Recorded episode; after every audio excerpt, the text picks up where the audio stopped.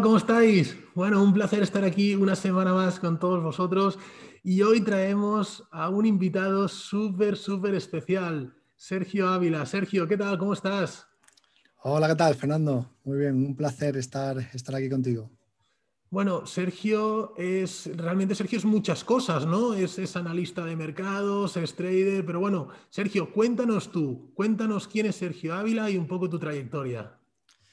Perfecto, pues sí, justamente, justamente eso que comentas, ¿no? Sergio Ávila es, eh, por un lado, trader por su por cuenta propia. Desde el año dos mil cinco, pues eh, hago mis, eh, mi, mi gestión de mi capital, de mi cartera. Y por otro lado, pues soy analista de mercados en I G, el broker de derivados, eh, en el que se puede operar con C F Ds, Turbo veinticuatro, eh, barreras, bueno, pues el broker más grande que se puede decir de C F Ds a nivel internacional, el pionero, ¿no?, en su día, que bueno, desde el año mil novecientos setenta y cuatro ofrece, ofrece productos de inversión. Así que mi trayectoria, bueno, pues eh, yo empecé, eh, yo estudié Administración y Dirección de Empresas en la Universidad de Salamanca. Eso fue en el año dos mil cinco. Yo antes ya de ir a la universidad, pues ya me gustaba mucho todo el tema de negocios, dinero, economía, inversión.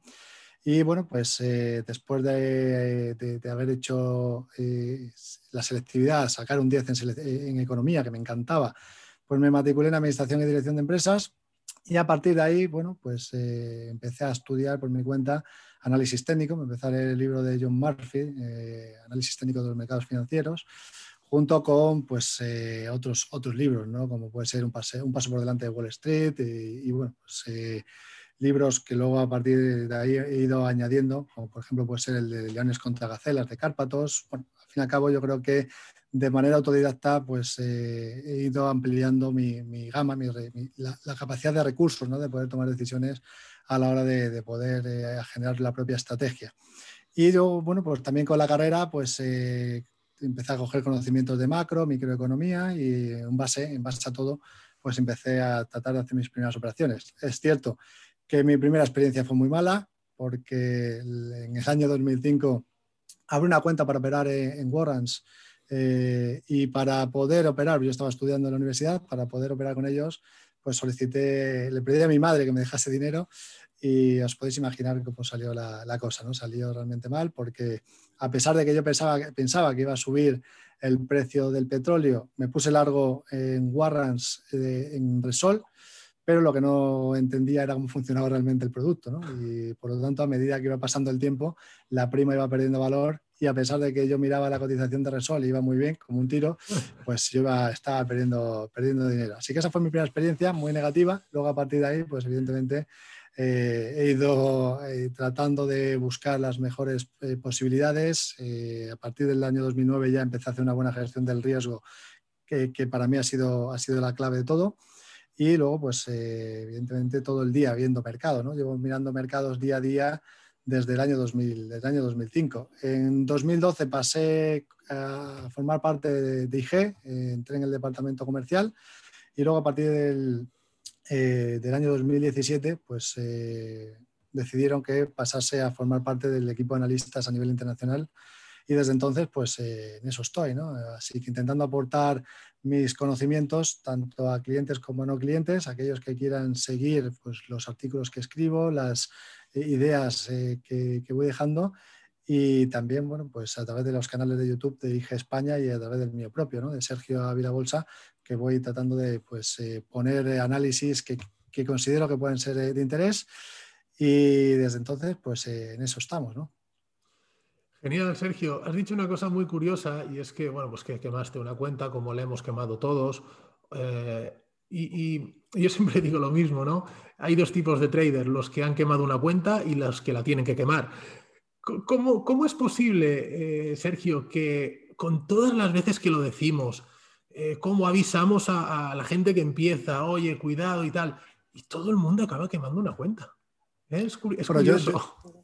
Yo he de decir, Fernando, que he quemado más de una. Esa fue la primera, que fue la más, la más dolorosa. Luego es cierto que las cuentas eh, posteriores que he quemado han sido mucho más pequeños, porque ya me he ido a niveles muy, muy pequeñitos para buscar la estrategia exacta que me valiese, ¿no? Es cierto que he tratado siempre de intentar eh, buscar las estrategias en dinero real y no en demo, porque yo creo que al final la parte psicológica, ¿no?, que es lo que más soléis hablar aquí en vuestro canal, eh, eso se, solamente se, se siente si el dinero es propio, aunque sea pequeño, aunque sean céntimos lo que uno está arriesgando. Cuando es una demo no, no, lo, no lo valoras, eh, al fin y al cabo dices, bueno, pues yo quiero buscarme estrategias y lo voy a hacer con dinero real aunque sea poco. Y sí, he quemado varias, es cierto que la primera fue la más dolorosa, luego a partir de ahí pues uno ya empieza a plantearse las cosas de otra manera, pero es eh, muy habitual y como bien dices, que cada vez que llega un inversor a, o, o que alguien se empieza a interesar por el mundo de la bolsa, Eh, uno de los fallos principales es eh, no formarse, ¿no? E intentar directamente, bueno, pues veo que aquí me está diciendo eh, Sergio Ávila que, que le viene bien esto, o Fernando me está diciendo que parece, ¿no?, que este valor va a subir y yo le creo, y no debería ser así, ¿no? Cada uno tiene que tomar su propia decisión de inversión en base a muchos factores, porque una cosa es un análisis individual y otra cosa es la gestión del riesgo que tenga que hacer cada uno y la gestión de su propio patrimonio. Con lo cual, hemos visto también este año, ¿no?, que mucha gente pues, ha invertido en base a lo que se ha comentado en foros de Reddit y que y sí, mucha gente lo ha hecho muy bien porque ha gestionado el riesgo y evidentemente las rentabilidades han sido muy buenas, pero muchos otros no lo han hecho así, ¿no? Y al final, pues eh, si, si no pones stop en un valor muy caliente en un momento dado, pues te pueden saltar o, o puedes perder todo el total de la cuenta y al final, pues el hecho de tener una clara gestión, de hacer las cosas bien es básico. Así que yo invito a todo el mundo como a, a que te sigan en tu canal, que, ¿no?, que hablan mucho de eso, eh, para que realmente pues, eh, empiecen por la base, ¿no? Y, y la base es no perder dinero. Y una vez que sepamos no perder dinero, vamos a intentar empezar a ganarlo. Así que sí, eh, es importantísimo. Creo que es muy importante esto y que va a ayudar a mucha gente, a muchos traders que han quemado una cuenta y que, y que bueno, pues muchos se, incluso se plantean dejarlo, ¿no? Y el ver que, que gente experta ya, con experiencia, que, que todo el mundo, es que es algo habitual, pues bueno, es algo que nos tiene que dar fuerza. Yo siempre pienso que el quemar una cuenta es básico porque es un aprendizaje eh, brutal. Y, y todos tenemos que pasar por eso, ¿no? Por ese tipo de aprendizaje. Así que genial. Sí, eh, pero decir también, Fernando, que, que empiecen por, por poco, ¿no? Que, que sí, exacto. Gente, que, empiecen, que empiecen por poco, que no eh, metan mucho capital si no saben inicialmente, que, que vayan intentando hacer las cosas con el menor riesgo posible. Pero también te digo una cosa, y esto es importante, yo creo que aquel que empiece desde el principio a hacer las cosas bien va a tener muchas menos probabilidades de quemar una cuenta que directamente si nos tiramos a la piscina, ¿no?, como aquel que dice. Así que yo creo que es importantísimo. Genial. Sergio, vamos a hablar, aprovechando que eres analista de mercados, vamos a hablar de la situación, la visión que tienes del mercado. Y esta entrevista realmente, eh, bueno, hace tiempo que estamos intentando cuadrar fechas y yo tenía preparada la entrevista, hará pues tres semanas, cuatro semanas, y te quería preguntar, Eh, Sergio, ¿cuándo va a caer el mercado? Porque estamos en máximos históricos, el Nasdaq subiendo una barbaridad, estamos en una burbuja, no estamos en una burbuja, y en estas dos semanas ha habido una corrección importante, eh, o no es importante, Sergio, es un retroceso normal, se habla mucho de rotación de activos, del bono a diez años, eh, ¿es una corrección simplemente, es un cambio de tendencia? ¿Cómo lo ves? Bueno, pues justamente lo que dices, a mí me preocupaba mucho eh, por esa fecha, ¿no?, que lo que estaba pasando en el mercado, porque había eh, todos los indicadores de sentimiento estaban mostrando que había efectivamente pues, una gran sobrecompra acumulada en el mercado y que por tanto había que tener muchísima precaución. De hecho, yo cerré mis posiciones, eh, pues incluso me adelanté porque luego tuvimos fuertes caídas, fuertes, fuertes alzas.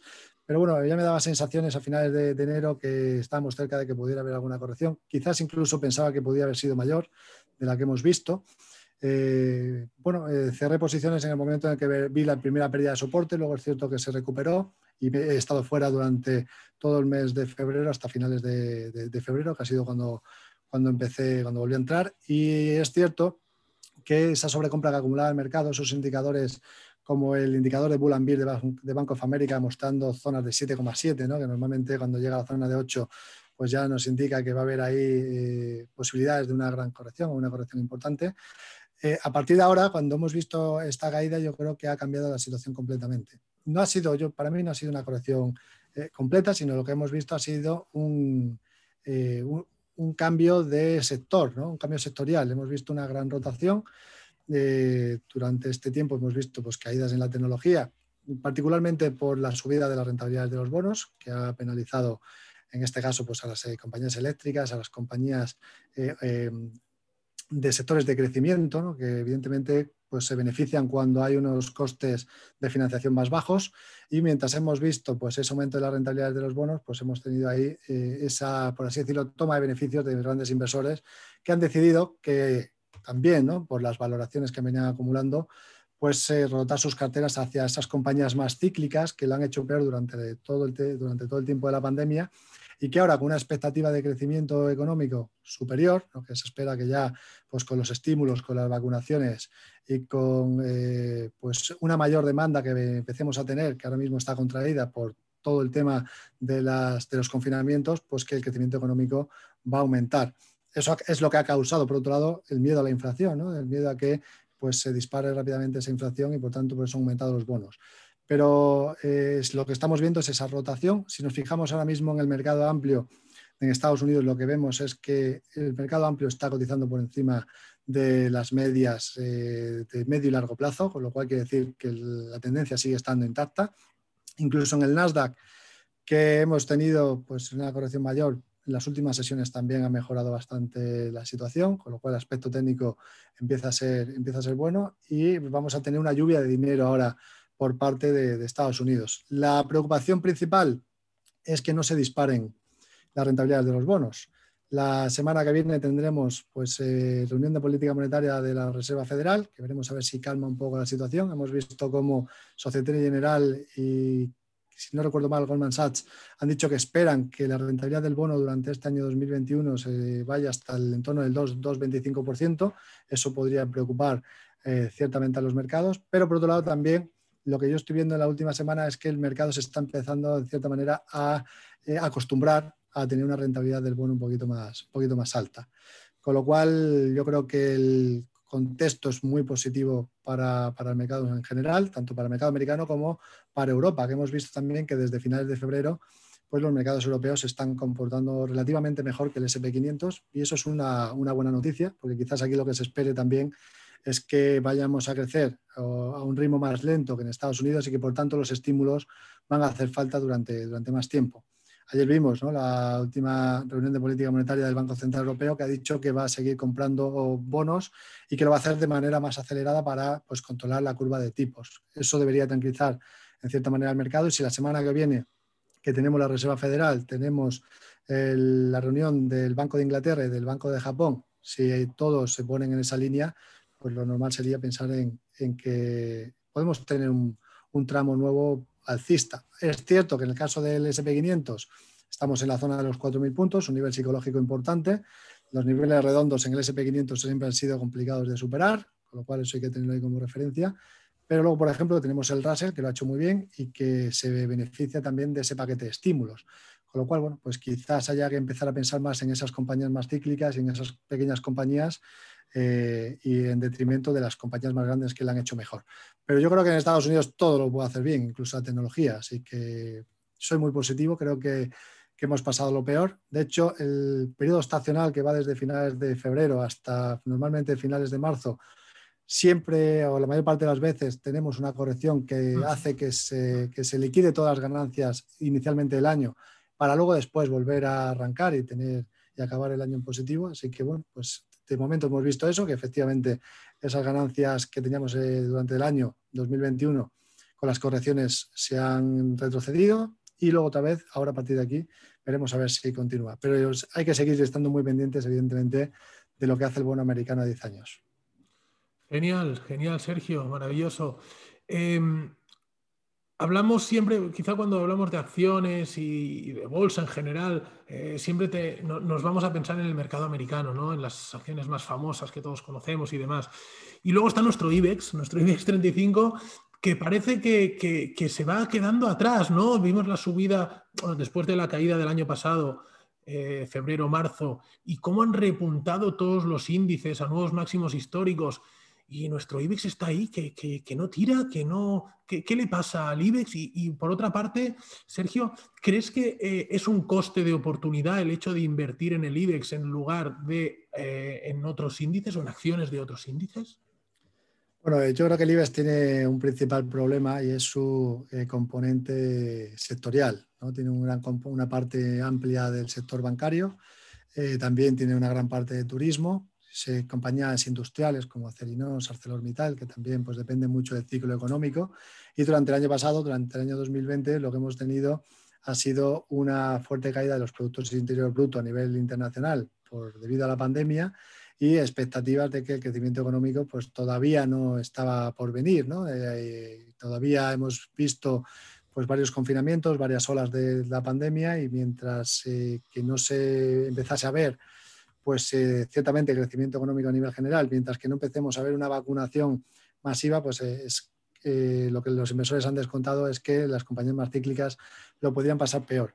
Sin embargo, yo creo que ahora, a partir de ahora, bueno, pues el IBEX treinta y cinco lo más normal sería que si el resto de mercados sigue tirando hacia arriba, que el IBEX treinta y cinco, que tiene un poquito más de retraso, bastante más, pues que pueda empezar a tener un comportamiento relativo, creo que, que mejor. Es cierto que hay mucha incertidumbre en España, porque tenemos incertidumbre política, eh, acabamos de ver recientemente, ¿no?, que ha habido mociones de censuras, eso eh, a nivel regional, eso puede pues, provocar más tensiones a nivel nacional. Eh, por otro lado, hemos tenido políticas económicas menos eh, propensas al negocio, como por ejemplo han tenido Alemania, que han dado más ayudas a las pequeñas y medianas empresas. Aquí pues, vamos un poco con retraso esperando las ayudas de, de Europa. Y por otro lado tenemos la vacunación, que también somos más lentos aquí que en el resto de los países, ¿no? Eh, Europa pues está quedando atrás, y España también particularmente se está quedando atrás en ese ámbito. Y efectivamente, pues para que la economía española tire y vaya adelante, y para que las empresas Eh, que son, que depende más del crecimiento económico, tiren, pues tiene que, tenemos que ver el crecimiento del Producto Interior Bruto, ¿no? Pero bueno, sí que es cierto que ahora recientemente, con las subidas de las rentabilidades de los bonos, el sector bancario se ha visto beneficiado, en detrimento de las compañías energéticas, que, que en este caso pues ha visto un poco más perjudicados, y eh, las compañías también del sector turístico y, y industrial pues se han visto beneficiadas. Con lo cual, si la situación, si la expectativa a nivel mundial es de que vamos a tener crecimiento económico, lo más normal sería pensar que estas compañías puedan seguir haciéndolo bien. Pero tenemos el factor nacional y europeo también, por otro lado, y la lentitud, que es un freno. Así que, bueno, eh, a nivel general, pues en España tenemos todos esos problemas que comento y que hace que efectivamente pues, pueda ser un coste de oportunidad tener el dinero en España y no tenerlo en otros activos, en otros mercados que están más fuertes. Hemos tenido mercados como el mercado chino, que ha, ha estado muy fuerte durante todo lo, el tramo posterior a la pandemia, mercado americano, mercado japonés, y en Europa pues tenemos al DAX, que, está, que ha generado recientemente nuevos máximos históricos. Con lo cual es cierto que cuando nos planteamos operar en España, o somos muy selectivos o el coste de oportunidad es realmente, realmente grande. Uh-huh. Y ya para acabar esta, este bloque de visión de mercado, eh, ¿qué nos cuentas? ¿Qué, qué opinión tienes sobre Bitcoin, sobre las criptomonedas? Sí, ¿qué, ¿Qué tipo de operativas recomiendas? ¿Crees en ellas? Bueno, yo creo que sí, ¿no? Yo creo que es el futuro, el, el mundo de las criptomonedas y los criptoactivos, no solamente las criptomonedas. Creo que es una tecnología que va a revolucionar la forma en la que entendemos la economía a día de hoy. Y si estamos pensando también, ¿no?, durante este año de pandemia, durante el año pasado, dos mil veinte, que había que digitalizar la economía, pues qué mejor que hacerlo a través de de blockchain, ¿no?, a través de, de criptomonedas. Eh, esto evidentemente se está viendo reflejado en su cotización. Cuando antes los fondos de inversión planteaban que el Bitcoin pues, era algo residual, que no iba o que podría tener muchas dificultades para poder ser pues, eh, algo que se usase de manera más habitual, ahora ya hemos visto cómo después de la aplicación de los futuros, que inicialmente le perjudicaron al Bitcoin, ¿no?, porque mucha gente se puso corta en ese, en ese producto. Pero a partir de ahora ya hemos visto como muchos fondos de inversión, que son los que realmente pues, tienen el capital y son los que mueven el mercado, han empezado a hablar bien del Bitcoin, ya no lo consideran como la burbuja que consideraban en dos mil diecisiete. Es cierto que, bueno, que quizás los precios ahora mismo pues, hayan disparado y estemos, eh, si fijamos el gráfico, pues uno puede decir, oye, es que la velocidad de subida de las cotizaciones uno lo podría pensar que es una burbuja, pero bueno, eh, luego están aquellos que piensan que las valoraciones están justificadas debido a la tecnología y debido también, por otro lado, a la gran masa monetaria que están introduciendo los bancos centrales, que hace que el dinero fiat pierda valor, ¿no? Con lo cual, bueno, yo sí confío en Bitcoin. De hecho, eh, tengo inversiones propias en criptomonedas, eh, tanto a nivel posicionamiento como a nivel de trading, y creo que es eh, un mercado en el que evidentemente hay que poner el foco, eh, porque va a ser un mercado que revolucione, que revolucione el futuro. Así que, por supuesto, yo creo que nos va a servir eh, diversificar nuestra cartera, quizás no para tener toda nuestra cartera en bitcoins o en criptomonedas, porque tiene una volatilidad muy elevada, y eso puede hacer que, bueno, pues si hay una, una caída, que veamos un gran drawdown en, nuestro, en nuestra cartera, pero una pequeña parte de nuestro capital, yo creo que sí que es muy interesante, ¿no?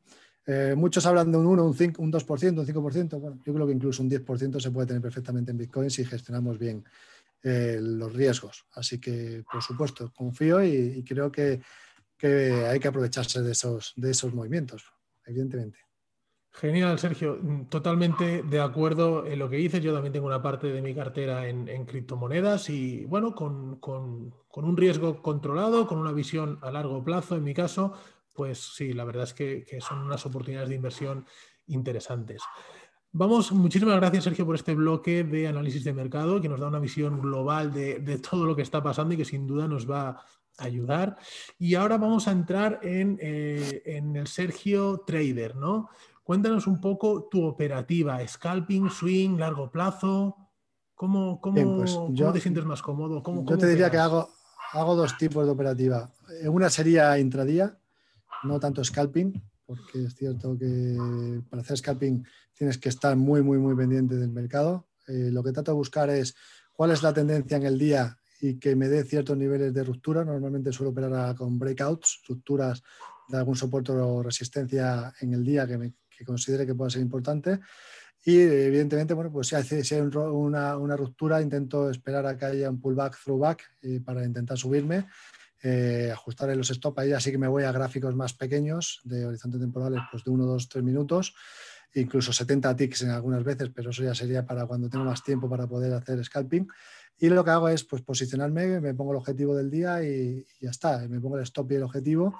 Si al final del día no ha tocado mi objetivo, intento cerrar la posición, pues eh, esté como esté, para, para estar eh, tranquilo y dormir tranquilo, y al día siguiente pues tener más, más oportunidades de, de, poder, de, volver, de poder volver a entrar. Y luego, desde la parte, desde el punto de vista de eh, operativa un poquito más a largo plazo, yo no puedo decir que opere muy a largo plazo, porque mi operativa sí que es de swing. Sería eh, operativa en acciones, C F Ds sobre acciones eh, en swing, que pues, digo swing, que sería hablar, pues, de analizar gráficos diarios y operar a mejor uno o dos meses vista. Uh-huh. Ese sería el tipo de operativa que hago. Es cierto que hay veces que, pues, entro en compañías con muy buenos ratios fundamentales, que tienen muy buenas perspectivas, y a lo mejor la mantengo tres, cuatro, cinco meses, algunas más, porque si la tendencia es alcista no me voy a salir, no, no voy a, a, a cortar un, una ganancia en una operativa que creo que pueda seguir teniendo rendimiento. Pero particularmente lo que busco son patrones técnicos, que ya pueda ser, pues, dobles suelos, dobles techos, hombros, cabeza, hombros, cualquier figura que me dé una probabilidad mayor de, de, de poder obtener un, un beneficio. Y también, bueno, pues busco eh, extensiones de Fibonacci, retrocesos, eh, impulsos y ese tipo de operativa, para, pues, buscar unos objetivos. Pero sí que es cierto que normalmente cuando entro en un, una operación sí que tengo claro cuál puede ser el objetivo mínimo potencial que estoy buscando, que sería el mínimo. Luego es cierto que si puedo ir a añadir, subiendo los stops y dejando correr las ganancias, lo hago.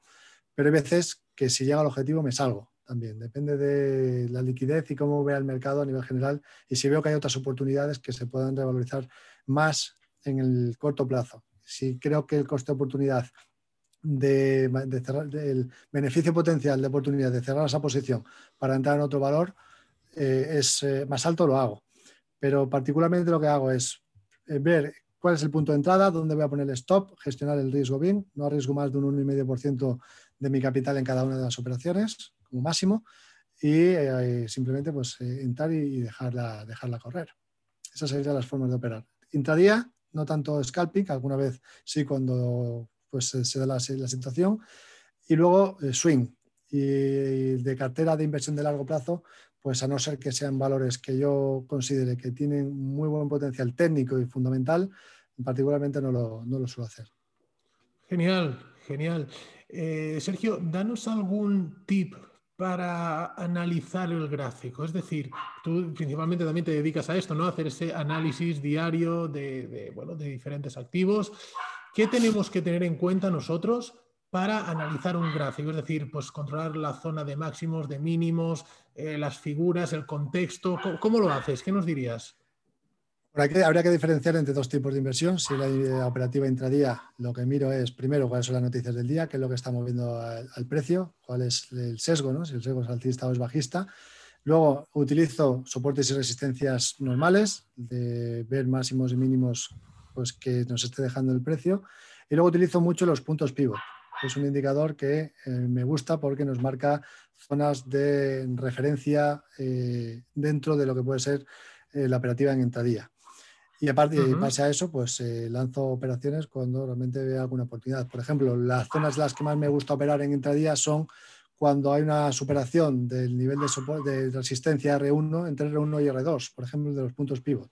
O cuando pierde el soporte S uno y buscar ese tramo entre S uno y S dos. Eso sería las zonas que más me gustan trabajar porque es donde más probabilidad eh, veo eh, testado que se, que se cumplan los objetivos. Eso para intradía. Evidentemente luego pues eh, añado medias, añado tiradores, como puede ser el Momentum, como meto alguna media móvil, como puede ser el R S I o el MACD, dependiendo de, de la situación. Normalmente utilizo más el Momentum. Uh-huh. eh, con, por tanto, contexto más análisis técnico y, y situación del mercado en el día. Y luego, por otro lado, cuando hago operativa en en acciones, que suelen ser un plazo más amplio, materias primas, y veo que, por ejemplo, pues que durante el año pasado, cuando se ha empezado a disparar las materias primas, me bajo en gráfico diario, principalmente. Es cierto que luego hay veces que bajo a cuatro horas si quiero tener un mejor punto de entrada, o incluso una hora, pero particularmente el análisis principal es gráfico diario, aunque es cierto que también analizo semanal y, y mensual, por ver un poco el contexto, y yo intento eh, pues buscar compañías para entrar que estén cotizando siempre por encima de la media a largo plazo, que nos dé un punto de entrada por encima de la media, que es un filtro muy sencillo, que aquel que no que esté empezando con ese filtro yo creo que va a ahorrarse muchos disgustos, con poner una media móvil ponderada de doscientos y que el precio cotice por encima de la media, que la media esté ascendente, a partir de ahí ya eh, se pueden buscar oportunidades. Y si se quiere ir corto, pues lo contrario, ¿no? Que cotice por debajo de la media y que nos deje alguna pauta, pues eh, alguna resistencia para ponerse corto.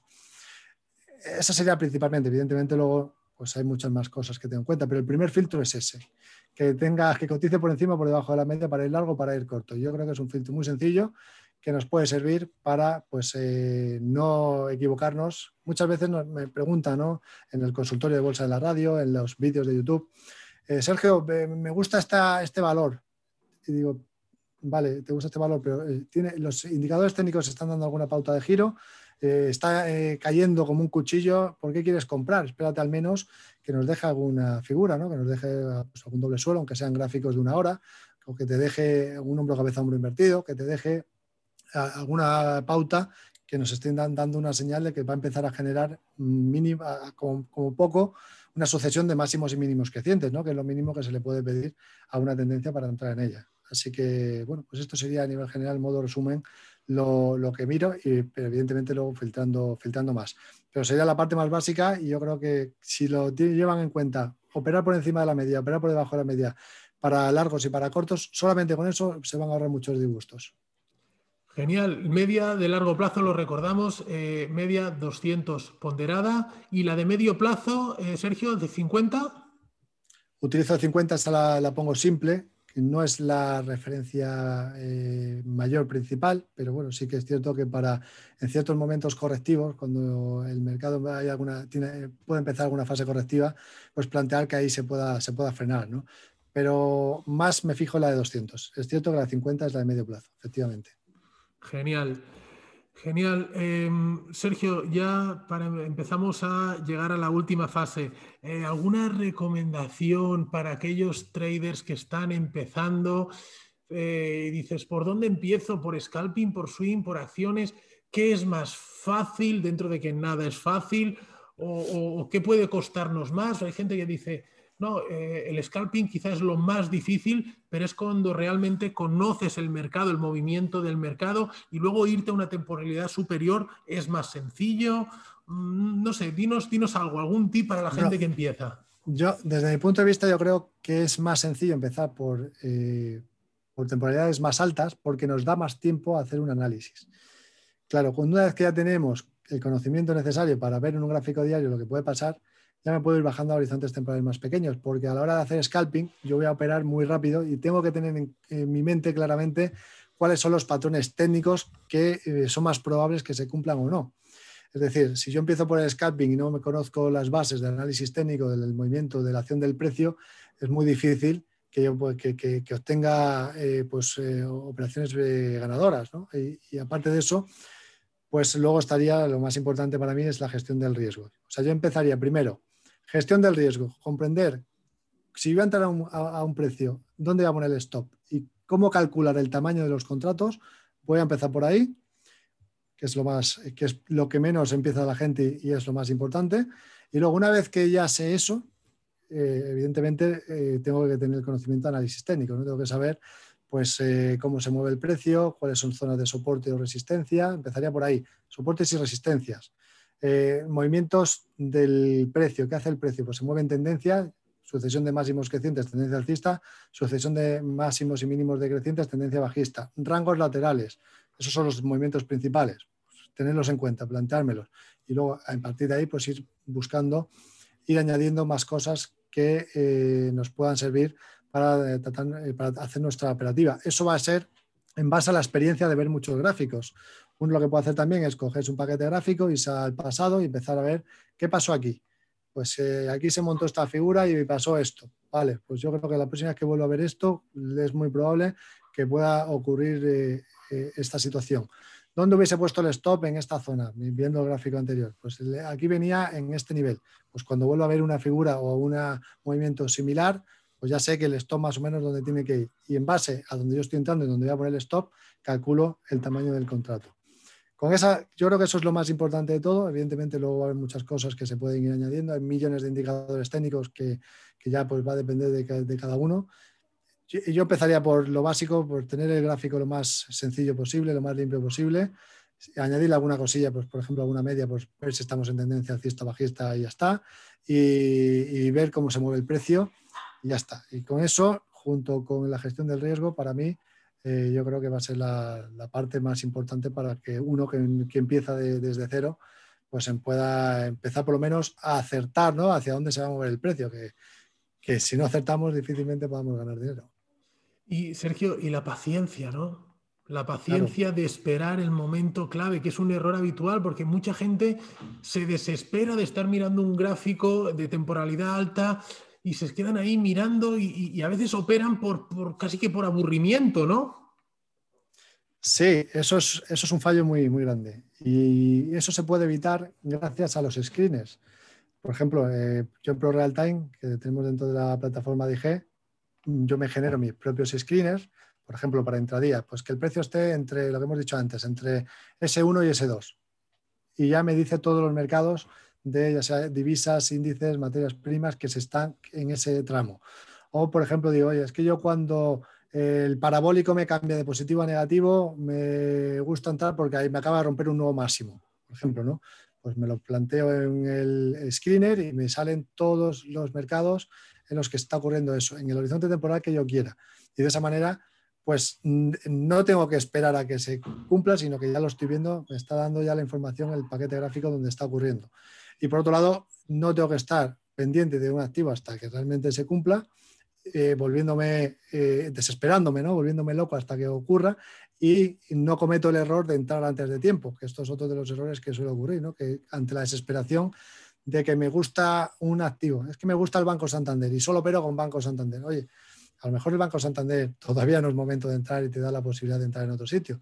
Pues eso es un error también bastante común, en el que uno está esperando a, que, a entrar en Santander y aunque no te dé pues, eh, tu sistema una entrada, entramos simplemente por esa desesperación. Y como bien dices, la paciencia es un grado y es eh, importantísimo tenerlo muy en cuenta, por supuesto. Genial, Sergio. Pues venga, ya para acabar, eh, recomiéndanos un par o tres de libros que digas, tenéis que leeros este libro porque os va a ayudar mucho en vuestro crecimiento.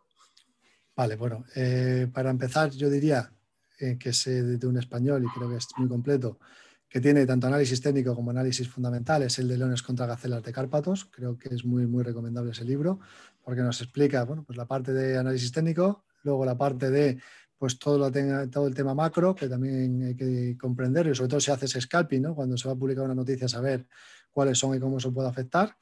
Empezaría por ahí, luego tenemos, que esto ya sería para un largo un plazo un poquito más amplio, para analizar eh, acciones, pues eh, eh, el último que me he leído es el de el diario de Warren Buffett y, y Charlie, que es su socio en Berkshire Hathaway, Uh-huh. que, que está en Amazon, y bueno, es un poquito más de largo plazo. Eh, lo que intentan explicar es cómo ellos valoran la, las acciones. Yo es cierto que mi forma de operar en acciones, pues es, yo la consideraría momentum value, primero análisis técnico y luego para un plazo superior que tengan buenos fundamentales, buenos ratios de rentabilidad eh, sobre todo, y buen margen neto, buen margen de beneficio, y si tiene poca deuda mejor.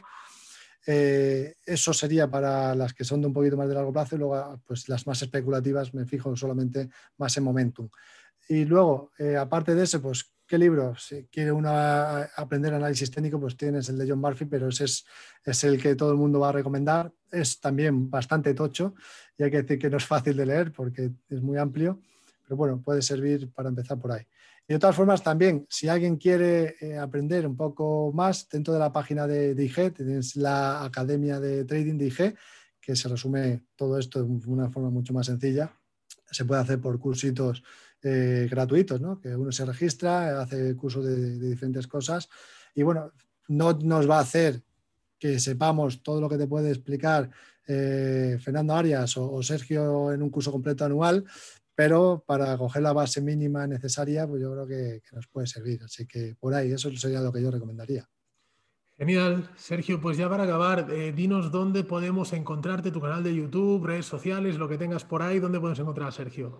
Vale, perfecto. Bueno, pues en primer lugar, eh, diríamos que en la página web de I G, en el apartado de noticias y análisis, ahí está mi blog, donde escribo todos los días lo que está pasando en el mercado. En el canal de YouTube de I G España, todas las mañanas hacemos webinario de apertura a las nueve y veinte, en el que explico pues, qué es lo que está pasando en el mercado, y ahí comentamos pues, esas estrategias que te decía de, de operativa intradía. Eh, además, ahí utilizo los screens también para comentar algunos activos que pudieran ser interesantes. Luego tenemos el canal de YouTube de Sergio Ávila Bolsa, que aquí soy muy activo porque voy subiendo vídeos todas las semanas, bastantes vídeos. Tenemos uno los sábados, que es el resumen de las compañías del IBEX treinta y cinco, IBEX Medium Cap e IBEX Small Cap, protagonistas de la semana que ha terminado. El domingo suelo subir un vídeo explicando a tres compañías que tienen buenos ratios fundamentales y que además tienen buen aspecto técnico. Eh, viernes, pues bueno, eh, dependiendo del día, hay veces que durante una época subía aquellas compañías, aquellos chicharros que estaban calientes, pero eso lo dejé de hacer porque vi que que era muy peligroso, teniendo en cuenta que mucha gente se estaba posicionando sin gestionar el riesgo, con lo cual lo dejé de hacer y busqué, eh, lo cambié por otra sección que es eh, compañías que pudieran estar a tiro de OPA, compañías que pudieran estar muy infravaloradas por fundamentales y que, bueno, pues que pudieran ser objeto de OPA en el futuro por alguna otra compañía. Y luego, pues los consultorios de bolsa, también los que hago en Intereconomía, martes o miércoles, pues eh, los subo y los pueden ver con gráficos, también lo tienen ahí en el canal. Y luego a través de redes sociales, pues tenemos el canal de, de Twitter, Sergio Ávila-I G, el canal de Instagram, Sergio Ávila Bolsa, tal cual, y luego en Facebook también, Sergio, Sergio Ávila Bolsa. Ahí en todas las redes sociales, pues me pueden encontrar. Y, y luego, el, por supuesto, el podcast de I G, que lo tienen en Spotify, se publica los viernes, y que en este caso pues hacemos un resumen de las principales noticias de la semana, junto con entrevistas.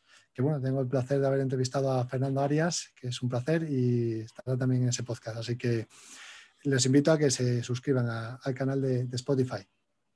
Sergio, cuánto trabajo nos has dado, cuántos sitios, cuánta información, pero la verdad es que es súper, súper valiosa.